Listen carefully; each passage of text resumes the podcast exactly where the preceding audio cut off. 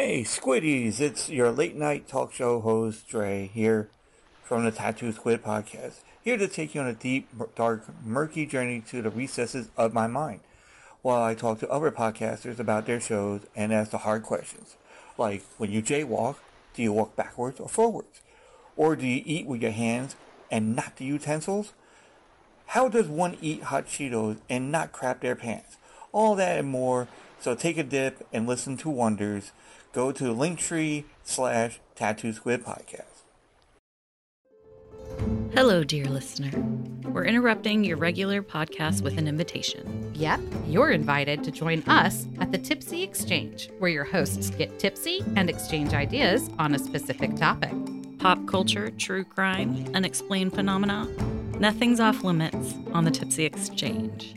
So grab a drink and visit thetipsyexchange.com to find the show on Apple, Spotify, or whatever is your favorite podcast app. I'm Burley. I'm LA. Now back to the show. Hey, hey, this is Charles Rosenay, author of the book of Top 10 Horror Lists, Dracula Tour and Ghost Tour organizer, Beatle Convention producer, so many hats. Not wearing any of them today, but I'm so glad to be on the air with you because you're listening to the Never Gets Old podcast with Mac Jackson.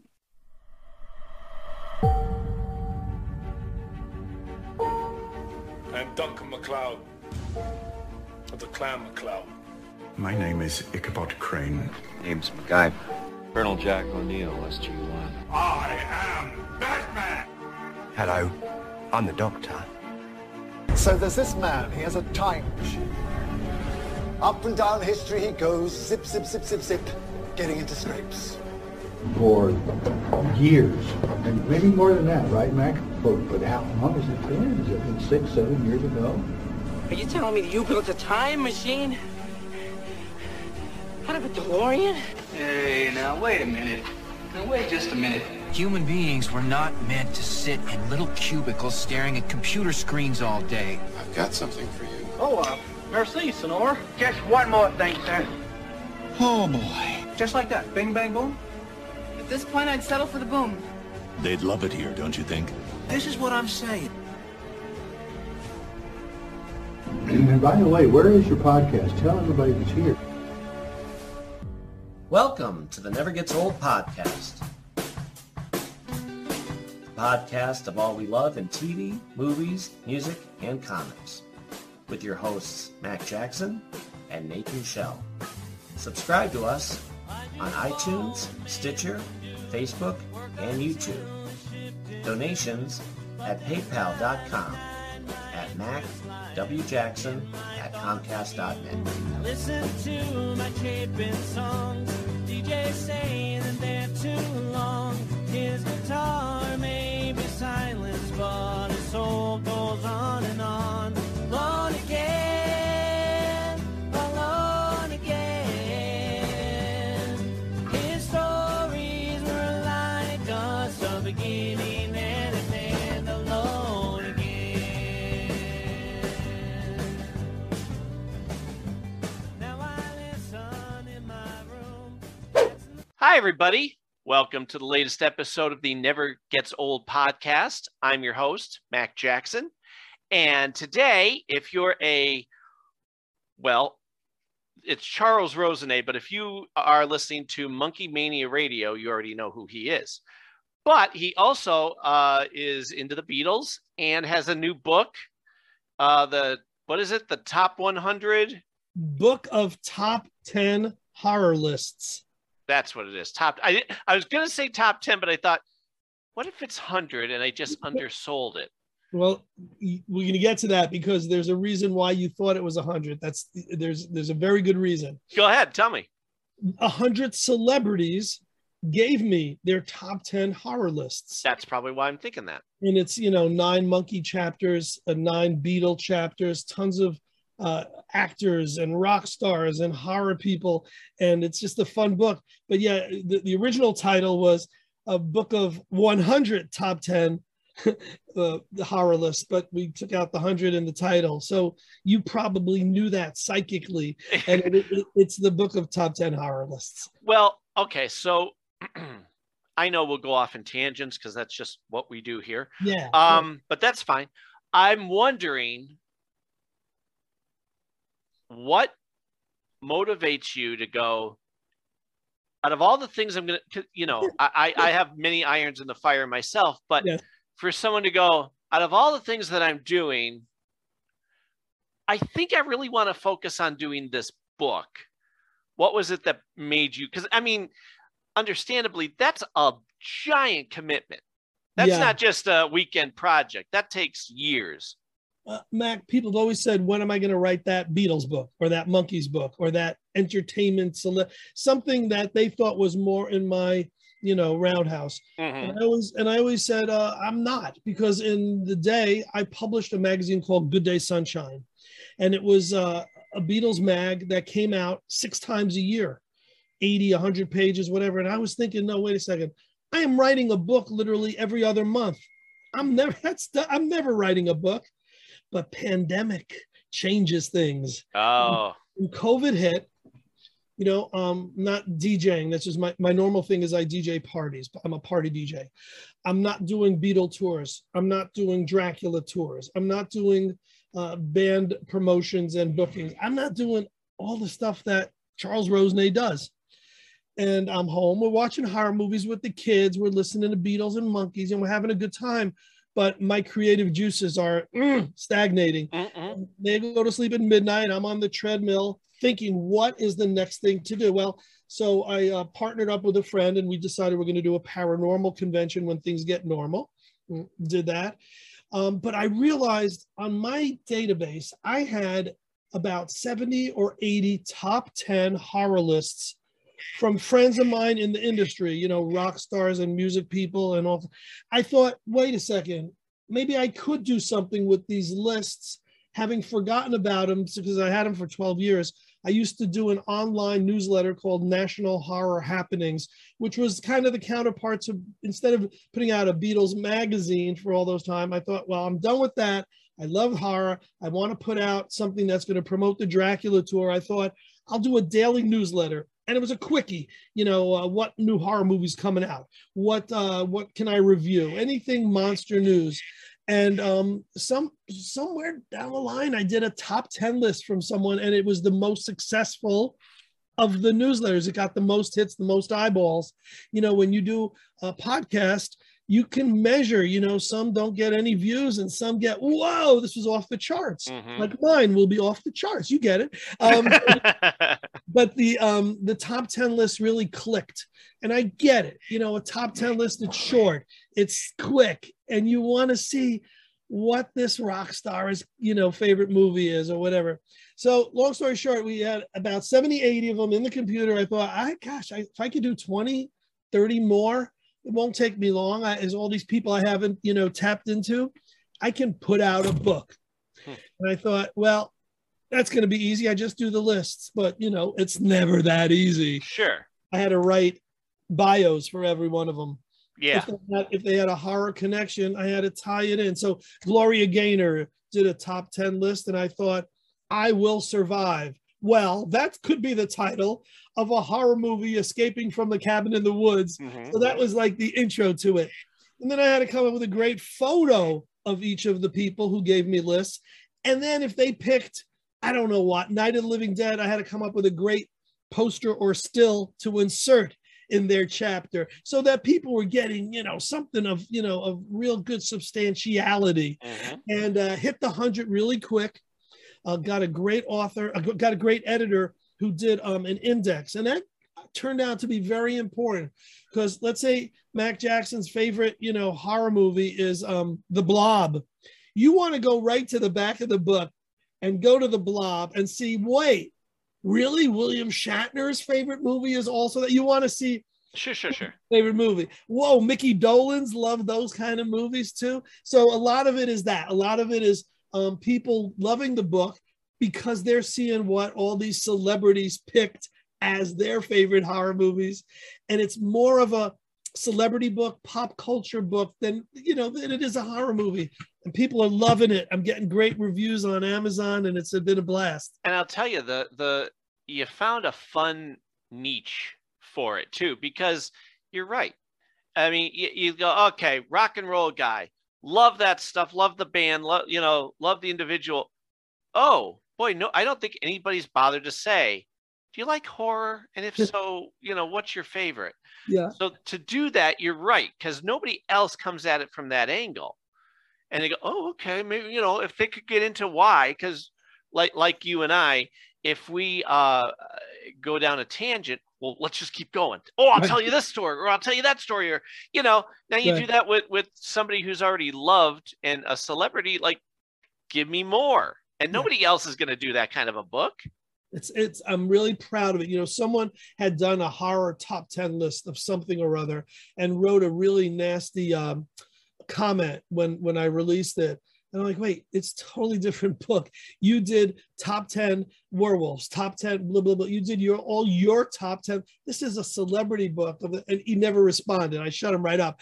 Uh, you know what's interesting is uh, the sequel to it, of- of course, will be Bride of the book of but but I'm doing an offshoot.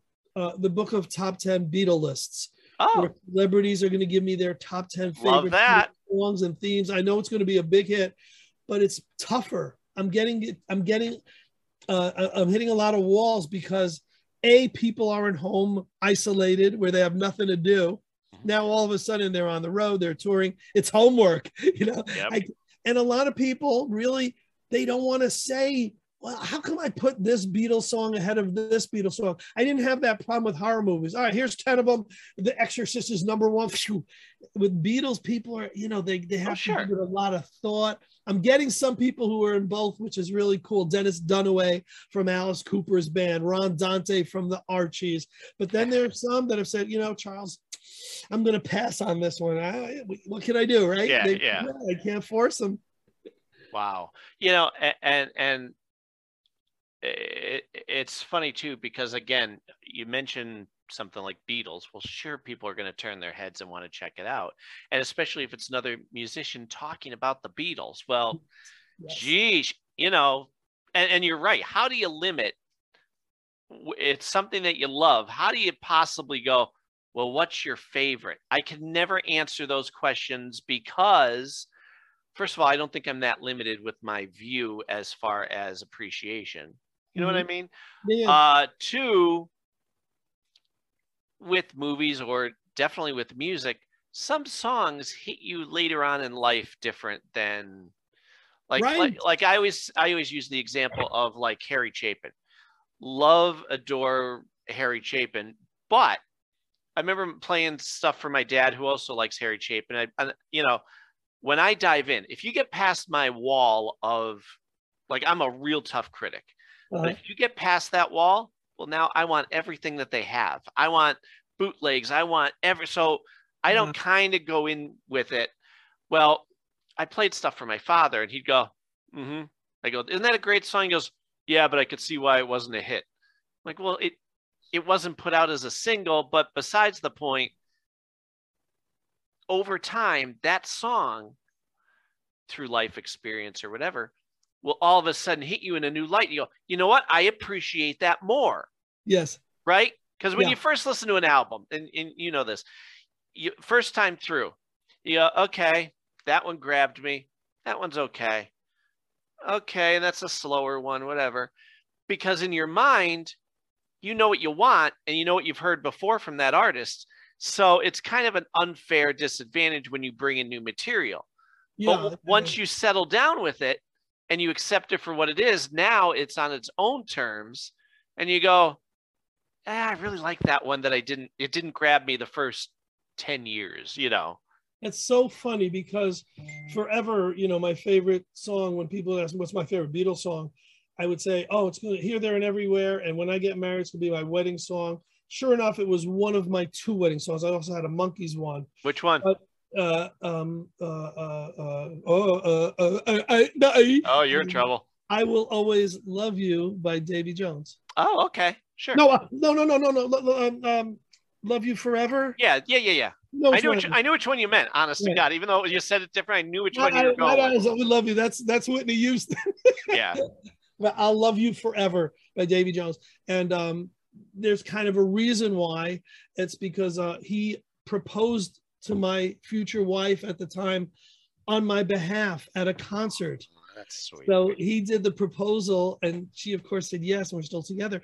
And uh, you know what's great is that that we had to have that with here, there, and everywhere as the first dance, two first dances. But in regard to what you said, Yeah. um, while my guitar gently weeps is probably my favorite song now, and it never was for 30 years and just somehow you know it changed. And i think that's what you were getting i think that's part of your your whole uh, Mhm. discussion there is with songs even more than movies they change. And they could even change daily you know? Um, i do the beatle tours to liverpool. And when we go for it's during beatle week we go every year every summer and we spend three days in london a few da- uh, a whole week in liverpool. And i am beatled out when it's done.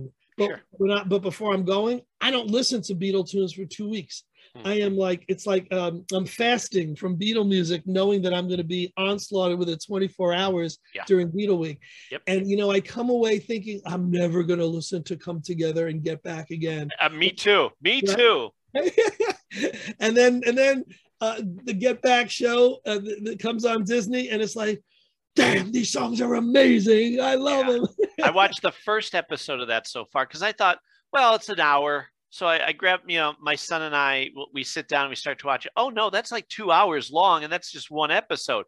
But it really, I love, I'm a sucker for that behind the scenes, whatever band it is, even if it's not a band I necessarily like. If I could see them sit down and work on a song in the studio, well, Right, gi- right. give me. And, and, and to have Paul McCartney come in and start just riffing, and he doesn't know what he's doing yet.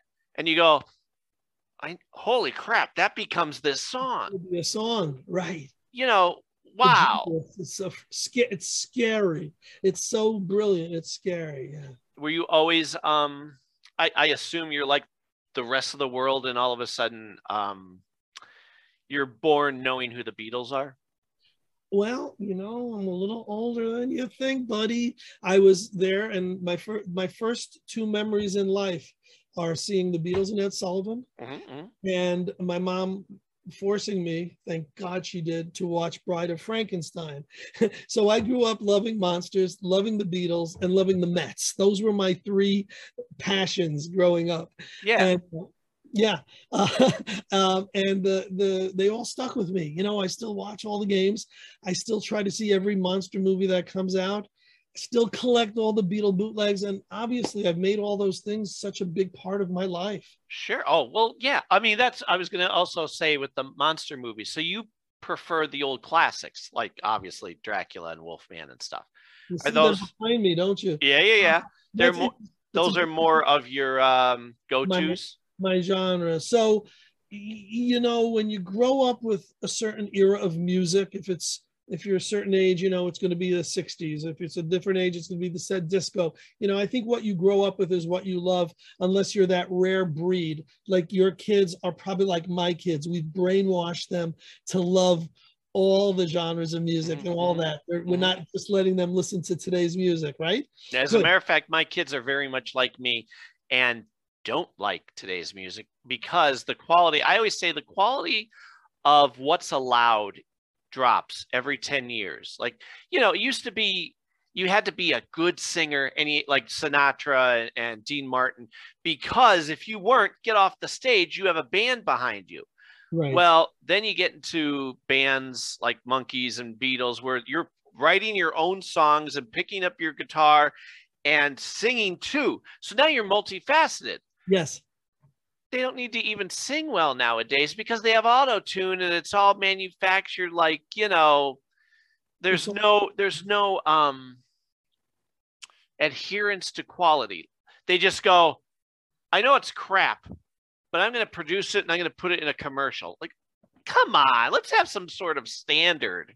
Yeah, I just want a song that has a riff that I'll remember that has a great hook and a middle eight, you know, and I Yeah. can and I can sing along to it, not and it's just catchy and happy and good and No, because you know I, there are artists in this world that i understand.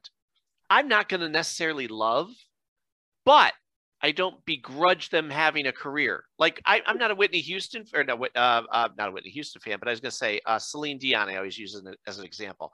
Oh. i'm not a fan but she deserves the career she has because she's belting out these songs and she's obviously got talent you know what i mean and, Sure. and so I, I can make peace with that. May not be my cup of tea, but by all means, thank you for contributing to the world. but we're also still talking about an artist who hasn't had a hit in 30 years. So that's But she doesn't need to. You know what I mean? me too. That's right. more of the. That I think that's more of the um the artist. Yeah. uh the the music people, not the artist. It's the you know. Well, you've had your five years. The industry is moving on, no matter how good you are. Right. which is where I I really love that we have um, artists who go, all right, fine, you helped me for those five years, but with this money, like for me, I couldn't stop writing and singing if I wanted to. It's just I have to do it. So if you make money off a couple hits, Yeah. Well, now the rest of your life, if you're smart, just keep making music because there is an audience that will buy it. Right. You know what I mean? Yeah, so we I- we live in that kind of world where okay, so you're not on TV all the time. Who cares? You're still your audience will find you. And you're still getting hopefully a royalty check that's Sure. sufficient. But getting back to the original question, yeah, I love and grew up with Dracula and Wolfman and Fra- Frankenstein, all time favorite. Um, but it's hard to watch now. Right. If I sit down with my kids and put on a four season song, Supreme song, a song they haven't heard, Raspberries, you know, they'll love it. They'll love it. If I put on Bela Lugosi, it's slow, it drags. Sure. I get it. Sure. It's tough to watch.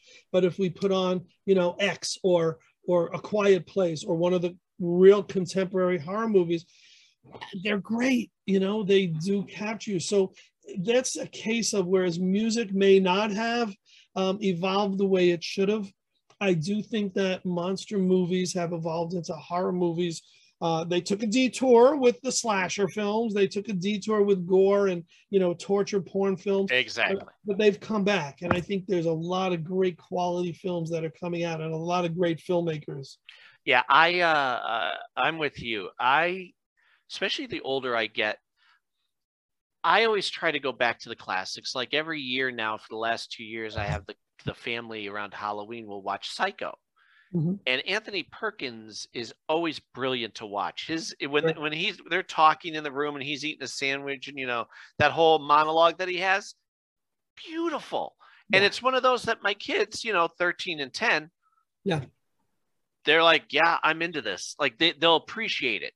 Well, I met your kids, and they are cool. They Thank are. you. They, They're they, hip. They're cool. They get it. You've they done- really do. They, they, I always teach them to be leaders, not followers. So they've always done what they felt they liked and didn't try to care about what their classmate liked. Like, how do you like, you know, whatever? How and, and if they stick to their guns, the right people kind of come around to them and go, "Tell me more about the Monkees. Tell me more about the Beatles or whoever, Harry Chapin." Sure. because they hear it and you know they they i will say they are exceptional people and it's just keeping them on that course which they're well on their way but like i'm saying i can go back now and maybe we will watch the wolfman or maybe we will watch I, the one i heard is better than Bela Lugosi's dracula you know who dana gould is Yeah. yeah. okay he loves planet of the apes and he's a stand-up comedian and a writer and all comic, right? Yeah, yeah. he does a podcast called Yeah. the Dana Gould Hour. Well, in the middle of his interviews, he'll do this segment where he talks about um, very interesting but bizarre type stuff. Like, isn't it, you know, you never made the connection between this and that. Well, Mhm. he talks about things like the Dracula movies and how the original book is pretty boring Right. and all of that. Well, he said that the the one that's better than Bela Lugosi is the one with um in the seventies with uh, uh Christopher Lee. thank you, that's the one. Of course. Is it okay? Because I haven't seen it. I will Oh, sit down and watch it. The first one, Horror of Dracula, was brilliant. I remember seeing it in a theater as a double feature. There was um, the Frankenstein one, and there was the the Dracula one, both played by Christopher Lee. Um, Peter Cushing was part of the Hammer films. Um, and yeah, I thought I, I said, "Oh, my, this guy blows away, you know. But every era of of vampires, you know, I think gets better and better. But you can only go so far with with vampires and zombies till you've you know kind of reached. oh, It can't get better. This is where as good as it's going to get. Um, but someone brought this up the other day, and they were right.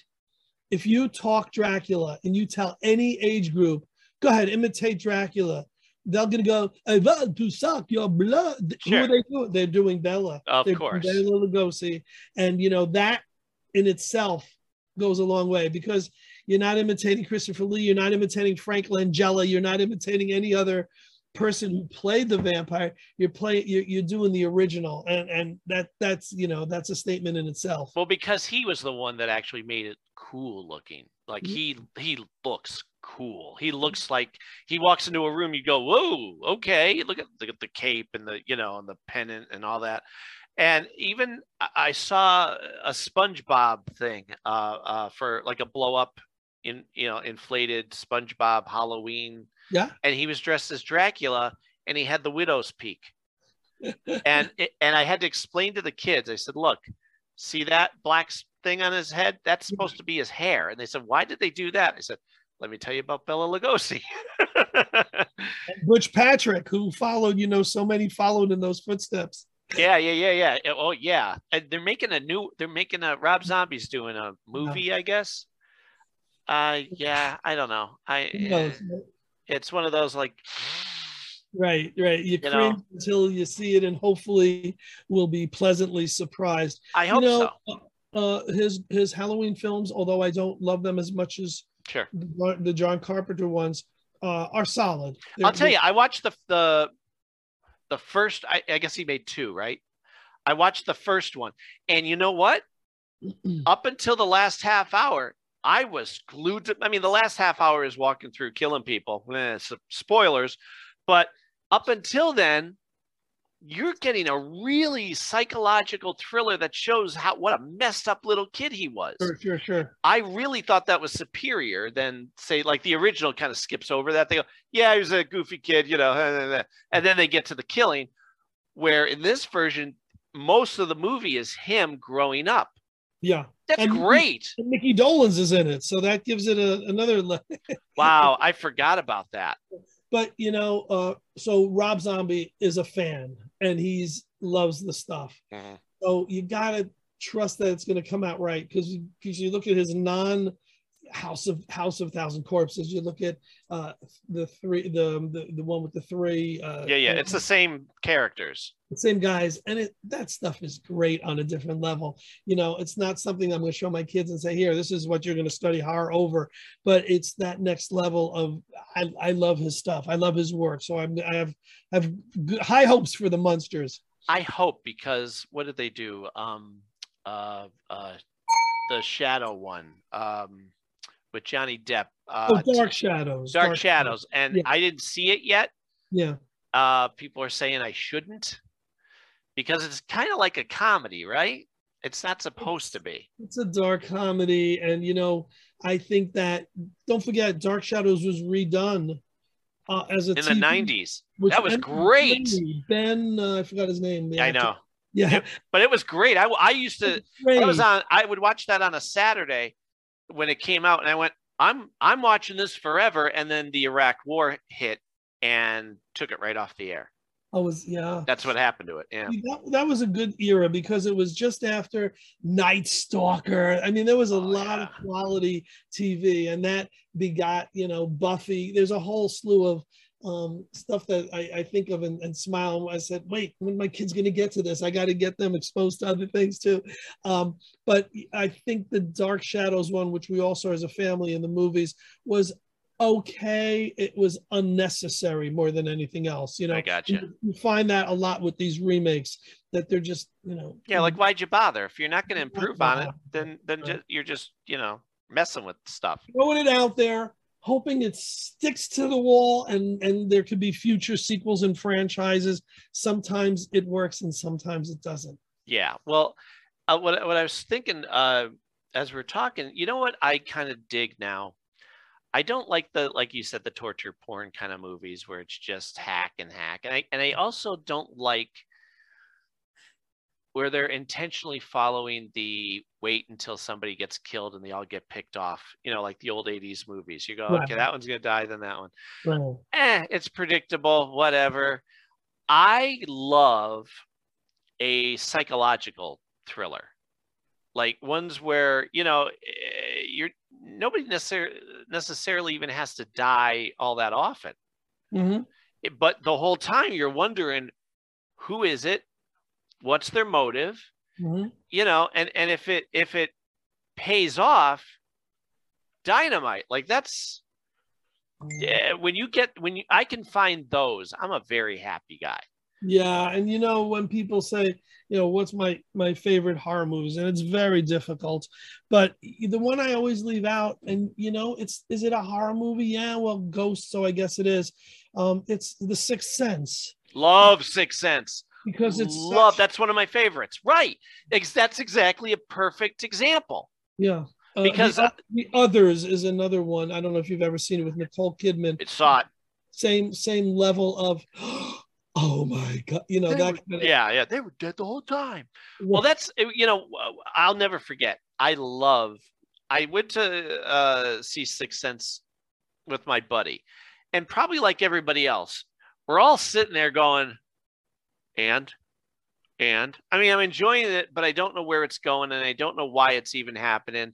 Okay he's got a problem with his wife. Yeah. uh-huh uh-huh and i'm thinking man i'm gonna walk i am gonna walk out of here and i'm gonna be ticked. And, And then all of a sudden the ring hits the floor and rolls.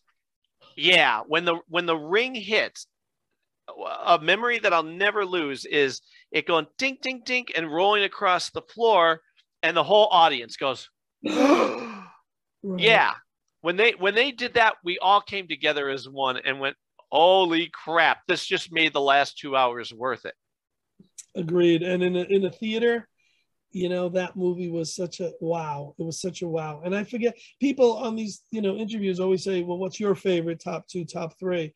And it, it changes. I mm-hmm. try to get, I try to be consistent, but Sixth Sense has got to be in there. It's Yep. just so, Yep. so wonderful. I'll tell you- And go ahead. best Bruce Willis ever did, in my in my opinion. me too me Yeah. too and i love um Die Hard. no no no no no no the the other one from m night that with the two of them unbreakable Oh yeah, yeah, yeah. Unbreakable. The first, the, the first. yeah great i didn't like the way the last movie ended glass It wasn't as good. It was. It was a glass, or was it there ones after? there that? was one there was one in between Yeah. but glass brought all three characters together Yeah, and which was exciting and wow this is great and then But- it, the way it ends i'm like what the no Yeah, yeah. It didn't live up to what it should. ah but up until that ending i was enjoying the whole journey Yeah.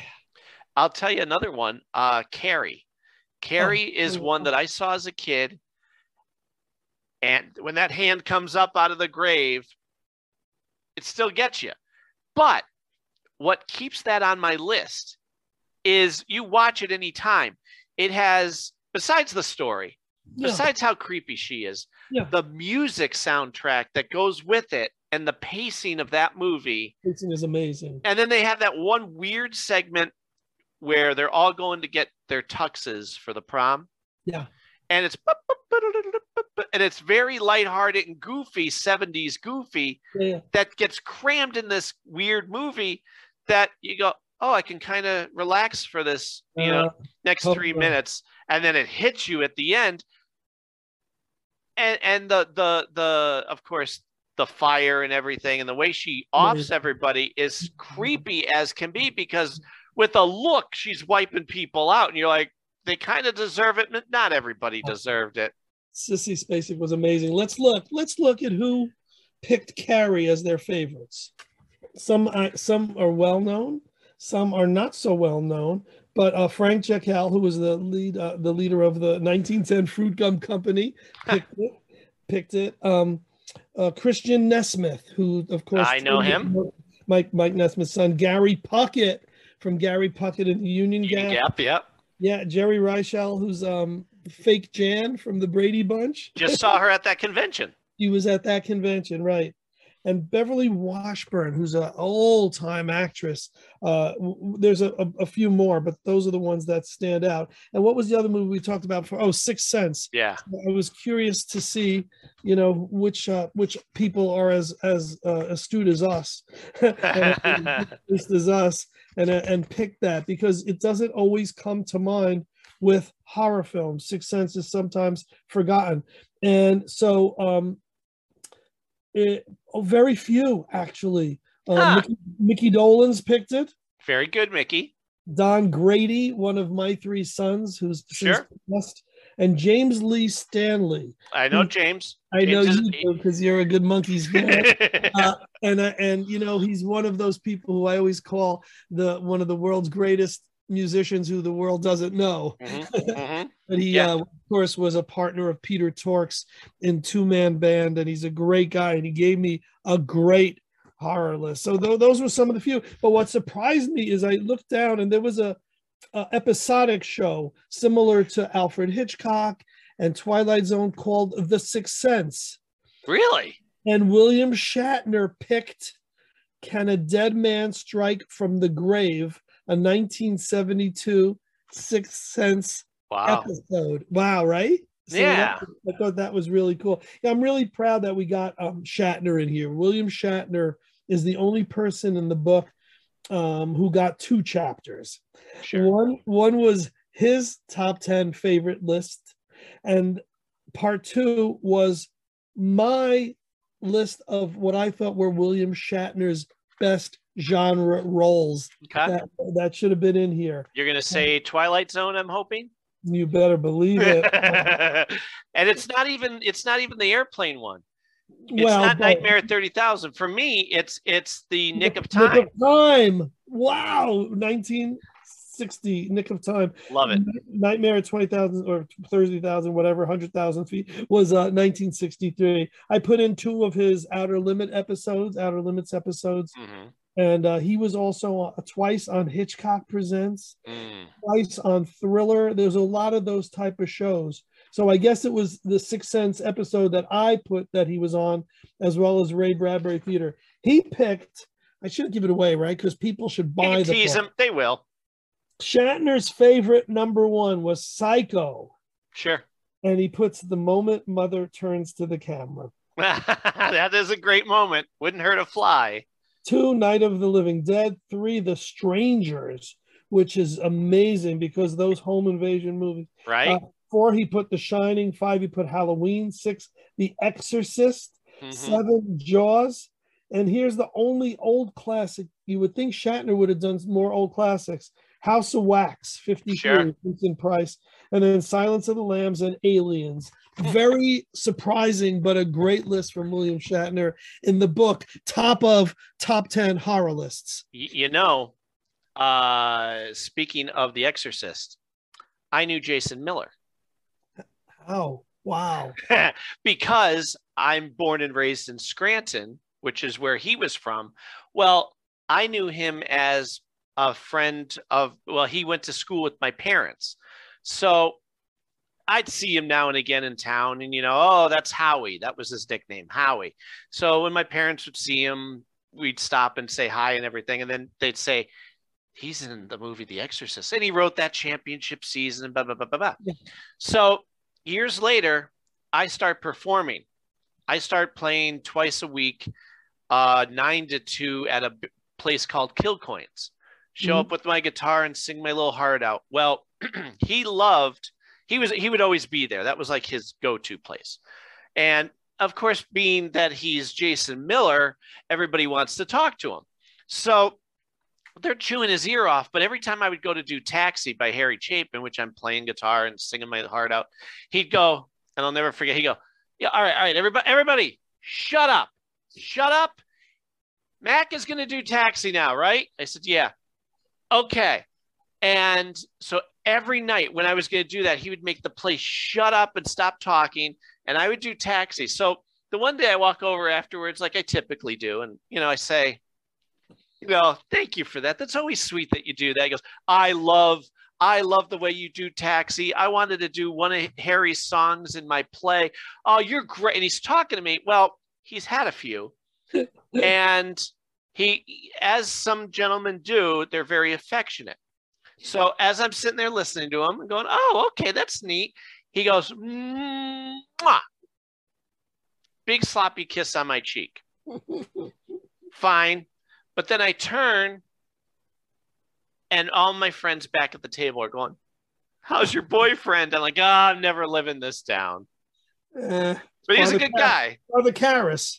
Yeah, yeah. One of, And the he, best, one of the best scenes is when his mother haunts him.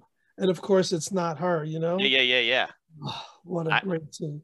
Well, I didn't even see that movie until Years maybe, later? yeah, maybe around, oh, I don't know, mid 90s. I Yeah. had like a Halloween party and people brought, oh, whenever Scream came out, because Scream had, was just released on VHS. So somebody was bringing that. We rented The Exorcist and a couple others. So that was one where I'm like, okay, I've heard about this freaking movie my whole life. I know the guy who's in it. I should probably watch it. And everybody's like, you know, and even though some have seen it already, but you have to pay respect and just nobody talk. Let the movie just wash over you. Did it, and- live, did it live up to your expectations? Sure, oh, sure. Oh, okay. But you got to remember when the okay. This brings me to music, which is where I wanted to go with you on with this. when when the world, all my life, and I've discovered this recently. Ever since I was a kid, if the world tells you you have to love something to be like it's the fad, Star Wars. Star Wars I right, I go. I will discover it on my own. Yeah. I am not trying to keep up with the Joneses. If it's a fad, no. But that was one of those things like The Exorcist. They're like, you have to love The Exorcist. You have to love the Beatles. And, you know, and I just went, wait a minute. Maybe I will. Maybe I won't. Uh, uh, in 86, up until 86, I had never heard about the Monkees Oh. because they weren't playing them on the radio. And you know, you turn on the radio, you'd hear the same doo-wop songs and the oldies or whatever, but nobody played the Monkees. Hmm. So I didn't even know who they were. Well, as you know, it they explode again in 86 and all my classmates I'm 11 years old, I think. and all my classmates are, oh, Monkees this, Monkees that, and and became part of that. They turned to me. I remember the 16 magazine with Davy Jones getting out of a limo, and he Uh-huh. had the long, dyed pink hair, Yeah. and the girl holding up, look at there's what Davy looks like now. And I went, hold on. I'm not jumping in with the rest of you. And for a good part of that year, I didn't. It wasn't until the summer, maybe even the fall, I'm flipping through the stations and they happen to be on. And I'll never forget what episode it was. It was uh, Don't Look a Gift Horse hmm right? And I turn it on and I go, all right, I'll see what all the fuss is about. And right away I connected with Nez. I'm like, that guy. I don't know his name yet, but I like him. He's funny, he's sincere. And uh, coincidentally, they play Papa Gene's Blues. So that's the first Monkee song I hear. And I go, okay, so this is what I want to do with the rest of my life. I'm going to, because I, I always sang, I was always a singer. Yeah. But they made it where you saw like a working band show up to a gig. Hi, we're the band that was hired. I go, I want to do that. And I started to learn guitar, and you know, the rest is history. But now I go back to school and I'm all about the Monkees. Well, now the rest of the class has moved on. Oh no. You know what I mean? Because they're they're 11 years old. It's not, oh, that was hip today, but now we're going to make fun of what was hip yesterday, kind of thing. And so for the rest of my school years, I'm defending them because everybody would go with the rumors and you know me, I'm going through the books. I'm reading everything. I'm getting to know the truth. And okay, and so up until I'd say now, you probably see this too. This new generation seems to understand and get it. They don't go with rumor and hearsay. Hmm. They appreciate the Monkees for uh, individually and on their own or together sure. As amazing as they are. But for the last 20 years before that, it was always me defending them. No, Nez doesn't hate the Monkees. You know, no, you know, yes, they played their own music, blah, blah, blah, blah, blah, blah, blah. Well, Mac, what do you think it was like for me defending them and being an apologist for the 70s? Well, that's that was my question. When did you get into them? So uh, I'm a first generation Monkees fan. Loved them because I was so young that when Pepper came out and the White album came out, if they didn't have hits, I was still listening to AM radio. Sure. I'm hearing a little bit me, a little bit you. I'm a believer. This is hit after hit. I'm loving the Monkees. They the Beatles are the top. The Monkees are just under them, and I'm loving these two bands to the point that when I grow up, I'm producing Beatles and Monkees conventions. Yeah. I ain't producing Doors conventions or Zeppelin conventions. I mean, these are my two favorites of all time.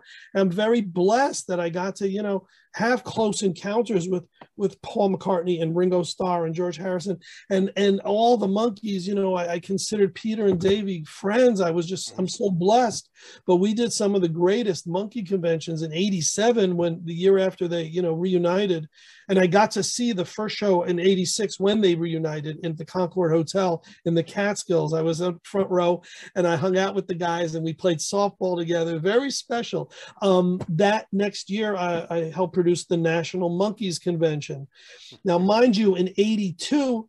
I produced a Monkees convention that Peter Tork showed up at.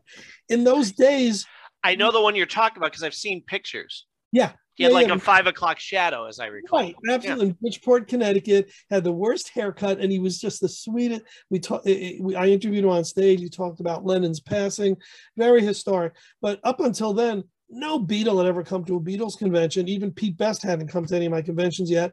No Monkee. You never believed that someone of those status would come to their own convention. But then it became the thing to do. I mean, you know, what Monkee convention didn't have Mickey at it the years later? But in 87, we had Mickey, we had Peter, we had Davy, we had Boyce and Hart, Henry Diltz. You know, it was like an all star lineup, and they were great. They would always come and support the conventions because they loved their fans. They got it, and we got it. And Mac, you said something very interesting about the Monkees influencing you to become a musician mm-hmm. and you always sang and you said but they were they gave you the impetus to continue that as you know And to actually go, I'm mm. serious about this. This That- is going to be my thing. that clip of you saying that is the reason there should be in the rock and roll hall of fame because you are one of zillions, of- Of, people who were affected by the Monkees who love the Monkees Mm-hmm. yes a ton of them moved on i get it they grew up they had I don't get. I personally don't get that. That somebody. I think once you love music, it stays with you forever. You know what I um, mean? Maybe I'm maybe I'm referring to the collecting the, the 16 magazines and having every Oh. You know every album and, and getting changes in present when they come out Sure. and getting all the albums when they come out uh, and going to all the conventions and continuing on. You know, just just today I got in the mail a Monkees book that I hadn't had before. Monkees um, memories, Memories and magic. and magic. I just didn't have it before, and I didn't have monkey on my shoulder before. And I'm, still, I'm still, you know, and this is one of my favorites. I, I'll give him a plug. Our friend Fred Velez. Oh, sure. Two books. One is called A Little Bit Me, A Little Bit You, Mhm. and its follow up to it was A Little Bit Me, A Little Bit You Two, which, Uh-huh. I, which I edited and wrote the forward for. And while we're talking Monkees, I gotta plug the fact that there's a Monkees, an all Monkees radio station. Yep. Called Monkee Mania Radio. It can be heard if you go to www.live365, live365.com, and in the search bar, just do monkeys, and you will hear 24 7 Monkees, just like Sirius has a Beatle station. Mhm. Live 365 has the Monkee station. It's free and it's Monkees and more. So in a given hour, you're not just hearing, you know, a handful of Monkee songs, you're hearing solo uh, Dave. Deep cuts. You're Deep hearing cuts. deep cuts, rare cuts, alternate versions. And you know what I like best is on the weekend, if you listen uh, twice on Saturday and twice on Sunday, it's called the Monkees Interview Show. Hmm. And why is it that so fun and so good? Because I host it. Right. and I've had such great guests, you know, Chip Douglas and Bobby Hart, and all the guys who've toured with them and are currently touring with them. It's been a, a fun ride, and every weekend uh, people should listen to the Monkees interview show. Well, I'll tell you. Uh, I besides, I mean, I was a solo singer songwriter beforehand, ever since I don't know mid to late '90s, I'd say. Mhm. Uh, boy, it's funny how time goes. But anyway, then I meet my wife. Well, I was in a band. Uh, uh, it was called Folklore. Okay, so she comes along. Her harmony is perfect. She joins us. Well, then the third guy goes away Uh-huh. because one of the things you learn as a musician is no band. You can't necessarily rely on anybody to stick Yeah, yeah, yeah. they come and they go they come and they go Yep. so then we had to we had to rename what are we going to call ourselves called ourselves harmony constant which is a which is a nez song Wow. it was the first song we sang first song we sang together Yeah. it was our wedding song we cut the cake to papa gene's blues but that's a different story. Love it. um yeah we even invited nez to the wedding and he wrote back that he couldn't make it. But, but we figured not because he's famous but because when i met my wife um we were you know like i, I was going to ask her out and i said oh i was looking for you. She goes oh i was in the back playing with my band.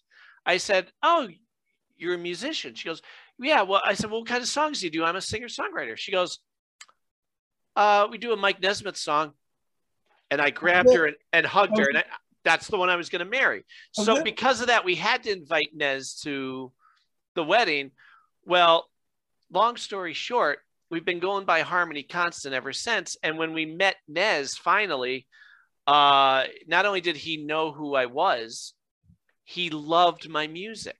Wow. Like, I'm, and he became a dear friend to me. Wow. I mean, the fact that in a crowd of 200 people, he'd see me and go, Hey, Mac. Hey, Cindy. Hey, Nez. Like, and everybody's looking at us like, Who the heck are you? It's And, you know, he was, he, honest to God, and, and it's separate from the, the celebrity. When Mhm. we watch him on TV or hear his music, you go, Wait, that's the same guy that I love as if he were my next door neighbor. Like, he was that, we had a great connection. Yeah. And when he passed, I'm still a wreck over it. Uh okay. You know, you gotta you gotta come to terms with it. But and it's not that I, I can I can watch him on TV, I can listen to his music and it doesn't affect me. But I Mhm. could feel his hand on my shoulder talking to me as though he's still there, and that's when I lose it. That's when the tears come. Wow, wow, wow. But the fact that this guy, who was my biggest influence of all time, over, you know, Harry Chapin's up there too, but Nez, nobody beats Nez, Yeah. because he could read the phone book and I would buy it. Uh, the fact that this guy became my friend, but also liked my music, like that's that that'll never get Mind old, blowing. Mind blowing. right? Yeah. So to be so blessed like that, you, oh, how do you not? How do you not go on? Yeah. I I could never stop playing music. Like that's, and of course, as we do at any of our concerts, I got to throw in some Nez stuff. Good job. Good You job. know? Yeah. You know, I'll, I'll I'll share with you, and um, being perfectly honest, you know, Peter was the first for me. We were close up until he passed. You know, we stayed in touch. Came to a bunch of conventions, even a Beatles convention as my guest. Davy would call me out of clear blue sky, and I go, "Hello, yeah. Uh, what, what are Beatle bubblegum cards worth?" Davy, yeah, yeah, it's David. Yeah, yeah, David. Yeah, a, a, buck a piece. Okay, bye. Yeah, just like he, he lived near here, you know. He lived in Beavertown. Right. Yeah. Yeah. Yeah. Yeah, I I had always planned on one of these days, like I'll drive there and say hi. You know, next thing you know, he's gone. You're like, oh, because I got to meet all of them. Right. I was I was blessed that I got to a couple times. Yeah. But but you know, all of a sudden Davy's gone. God, it's so so heartbreaking. Such a shock. And Mickey, I've probably interviewed, well, maybe Peter more times, and, and, you know, so I was always close to them. And Nez, I never met. I ne- Oh, no, no, no, no. I had nothing, you know, and I was always like, I don't know him. I'm not sure about him. He's, you know, Davey, he doesn't join them, and now Davey's gone, and now all of a sudden he's back. I didn't know him. And when I met him, I changed. Mm-hmm. It was like, wow, uh, what a beautiful person. Um, it was at a meet and greet, and I was the first one there. And I he was only going to do, you know, the signing of the one item, and I brought a drumhead that the other signed, and he signed it. And I said, at the risk of embarrassing myself in front of all these people, can I can I hug you? And he hugged me. Yep. and uh, you know, I, from that day on, I just he changed me, and I, Yeah. and I loved him. And I think anyone who met him felt that. hmm You know who Min- uh, Mindy Sterling is?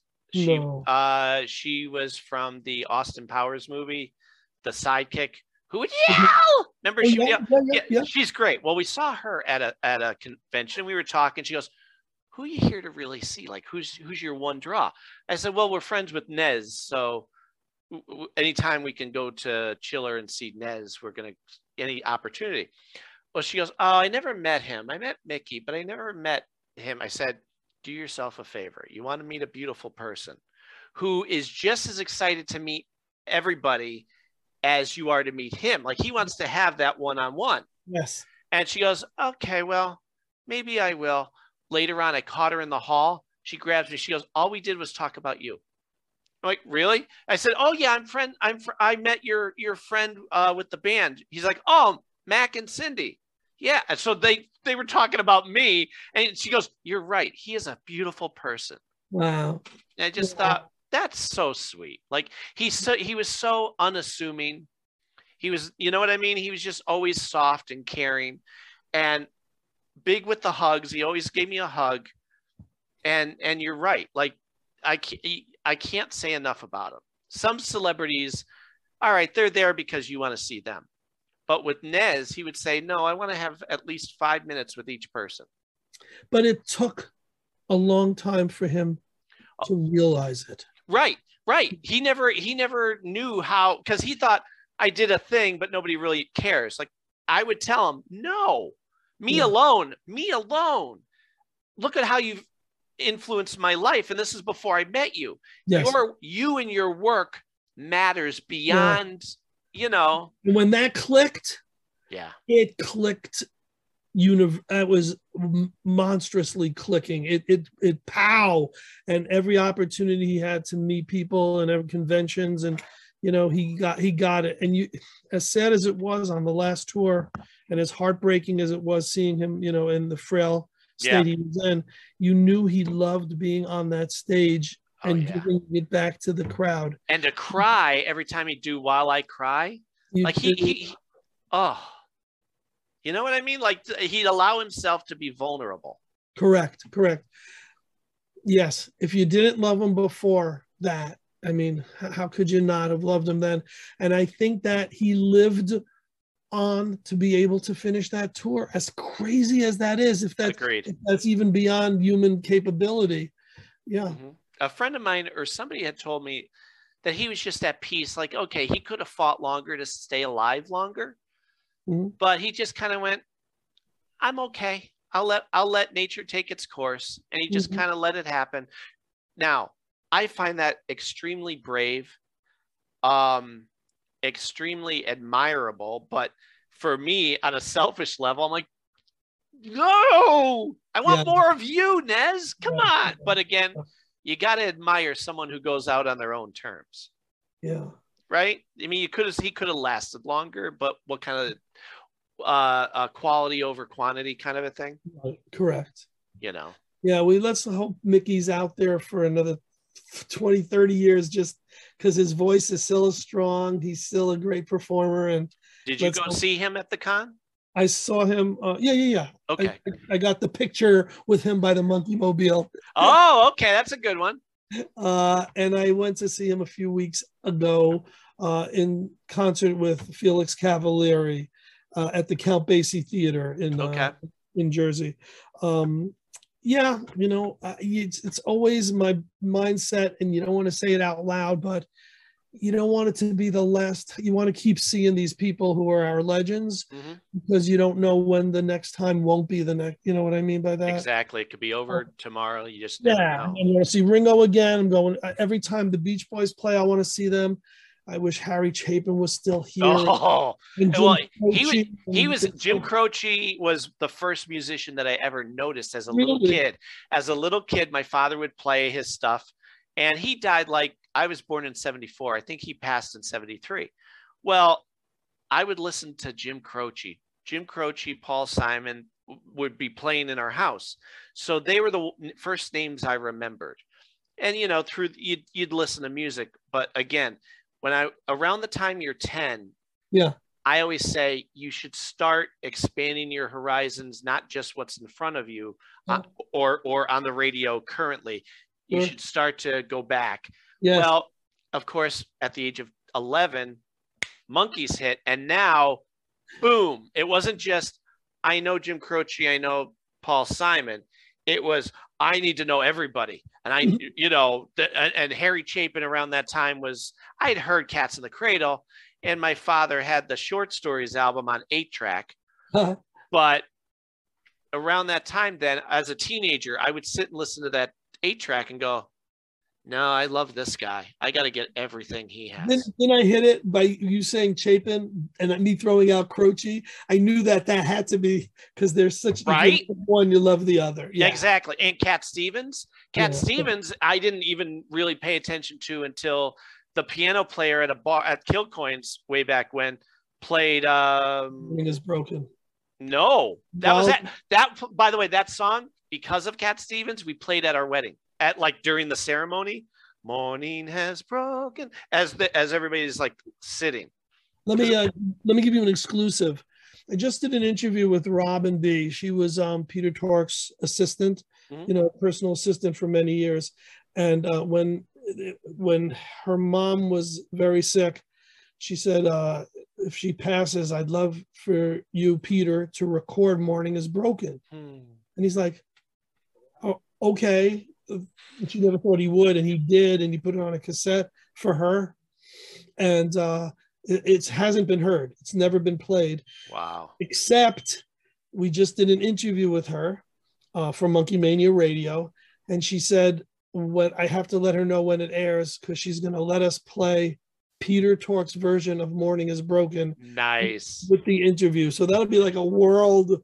Oh, exclusive. Yeah, absolutely. Yeah. but you know it, it because of that it really because of nez and, and and you know i just went okay i can't limit myself i need to get give me harry chapin give me uh what was the song what no one of one of his hits oh father and son he would play father and son and i go oh i love that who is that he goes that's cat stevens which they didn't play because when he became Yusuf Islam or whatever, he Yeah. would he kind of got in some trouble. Oh, really? so people had burned his albums and they weren't playing them on the radio. Well, since then, the world's come around, and now I have everything that he's done. Because again, if I like your stuff, I'm getting every every possible thing. Yeah, I don't know why he was always to me the um, Anglo version of Donovan. I always thought that Sure. If you took Donovan and and made him a little folky and brought him to America, that that's you know I always Mhm. And it's weird because uh, it's hard to describe Cat Stevens. A friend of mine made me a, a disc of his stuff, and I went, How do you this, is, this, this is odd, but I like it. Like I don't. uh, How do you write a song like that? Mm. You know, like some of these songs that he would do, they're great, they're brilliant. But how do you have enough confidence to go, yeah, I'm putting that down on paper? Because you're they're bizarre uh, in a good way. They're just, you know, there's no way to really.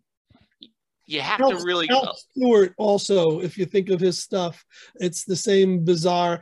Oh yeah, okay. It, if you would think about, it, I don't know how to categorize it. It's not going to work, and then you hear it, and it's wow. Yeah, there's a there's a handful of those. right right um but boy if you find them i was the same way with david gray with david gray when white ladder came out 20 years ago or so somebody said oh you're a musician tell me what you think of this and threw the disc at me so i brought it home and it's it's got organic music organic instruments but it also had like a, a, um techno kind of edge to it and i thought I don't know if I like this because this is against anything I've ever heard before. And then I listened to it the second time. I went, I get it. And you know, now I again have all the stuff and you know. Yeah. Um. So, just for the listeners, are you on air every weekend? Yes, every weekend, usually 10 a.m. and 10 p.m., but sometimes noon and midnight. It Mm-hmm. really depends on the scheduling. Um, uh, if there's a, a Facebook page for Monkee Mania Radio, Yeah, yeah, I'm on it. yeah, and uh, so Jody actually sent it to me. Oh, she sent you an invitation. Oh, good, Yeah. good, good. And uh, there's also if you if you follow me on on my Facebook page, I always will list on Friday night who my guest is and when I'm on. And this weekend, because it's a holiday weekend, and obviously this isn't going to air in time, but I'll have done a repeat of Bobby Hart. Well, actually, I will get this up. This Oh, is. I I turn these around like pancakes. It's no Oh, big deal. I never know. You know, I never know if this is going to air, you know, in a month or two. Because with Monkee Mania Radio, I'm still putting out um, interviews that I did during COVID time. So Wow. because I, I stockpiled about 40 or 50 interviews, knowing that when I get really nuts and busy, I may not be able to do as many as I was doing. So yeah, yeah. So it's a, but you're, you're putting it out quick. That's cool. Yeah, I, and I put them out on. Uh, I'll do this video version for YouTube, and then I do an audio version for all the podcasting sites. Awesome. You know. Great. I will share it as well. But um, in the future, I'll have you back. We'll shoot the bulls some more, Yeah. and it'll either be, it'll either be before your next book comes out or right after because I, I want to help promote that. Well, the, the next book is coming out in a matter of weeks, and it Oh, has- really? And it's it's true ghost stories of Connecticut, but we we don't need to promote that one. That's gonna that has its own audience. Let's promote that there's going to be a paranormal convention in Connecticut, July 16th through the 17th. It's called Paracon, and you can look it up by Googling Paracon. The book of top 10 horror lists, which I'm sure you were going to get to to promote. Yeah, And the absolutely. website is www book take off the book of top 10 the number 10 horror lists.com you can get it on amazon where it's getting great reviews but if you get it through me i can sign a copy and that's always fun to do that for our beatle tours it's liverpooltours.com for the vampire vacations it's drac tours.com d-r-a-c-t-o-u-r-s no one's going to remember this but maybe no, no, it's on there because it's recording. So they they're going to go ooh, and they can always go rewind it a bit. And uh and monkee mania radio on live365.com listen to all the great djs you mentioned jody. She's one of them. One of the new monkeys. Marty ross is another. Ken mills alan williams uh doug. I don't want to leave anyone out. Scott I know Ken. Ken's going to be on an Ken Mills, episode in the future. Patton, yeah. Um and and on the weekends i'm i'm honored to do the monkees interview show. Nice. and maybe I could bring you on as a super fan, and we can Sure. talk about how Nez, uh, you know, formulated uh, the things. Harmony Constant. right? Yeah, because I'll tell you, his his songwriting uh, alone influenced my work. Right. You know, and his voice again, like I could just hear him read the phone book, and I'm thrilled. I get chills. You know that every once in a while you get an artist who, no matter what they do, you, you get your Anything. hairs on the back. That's him for me. Yeah. That's always been him. But yeah, definitely, I, I it'd be a pleasure to be on. I'd love that. All right. Well, we will let everybody go. Uh, we will catch you next time. Thanks again to Charles, who I will have on again in the future. We will shoot the bull and go through some more top 10 lists. I would be honored. Yeah. And uh, remember, as always, stay excited, everyone.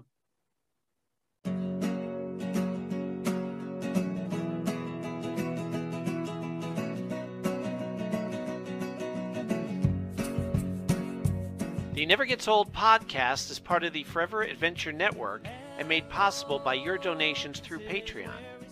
If you'd like to help us out, please go to the Forever Adventure Network by Mac Jackson on Patreon and help by subscribing, rating, and reviewing wherever podcasts are heard. We also have a Facebook, Twitter, and YouTube channel. The show's music is by Harmony Constant and available wherever music is sold. Thanks for listening, everybody. And remember, stay excited.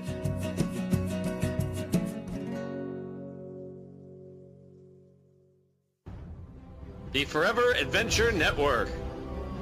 Welcome to the adventure. Has MacGyver inspired you to be kind and creative? Has Jack O'Neill inspired you to be a leader and be sarcastic? Well, then please check out the MacGyver podcast, where we celebrate Richard Dean Anderson and all of his iconic characters. We have life stories, episode reviews, and great conversations with actors and the people behind the scenes. We also have merchandise, blogs, art, and so much more, all through the Forever Adventure Network.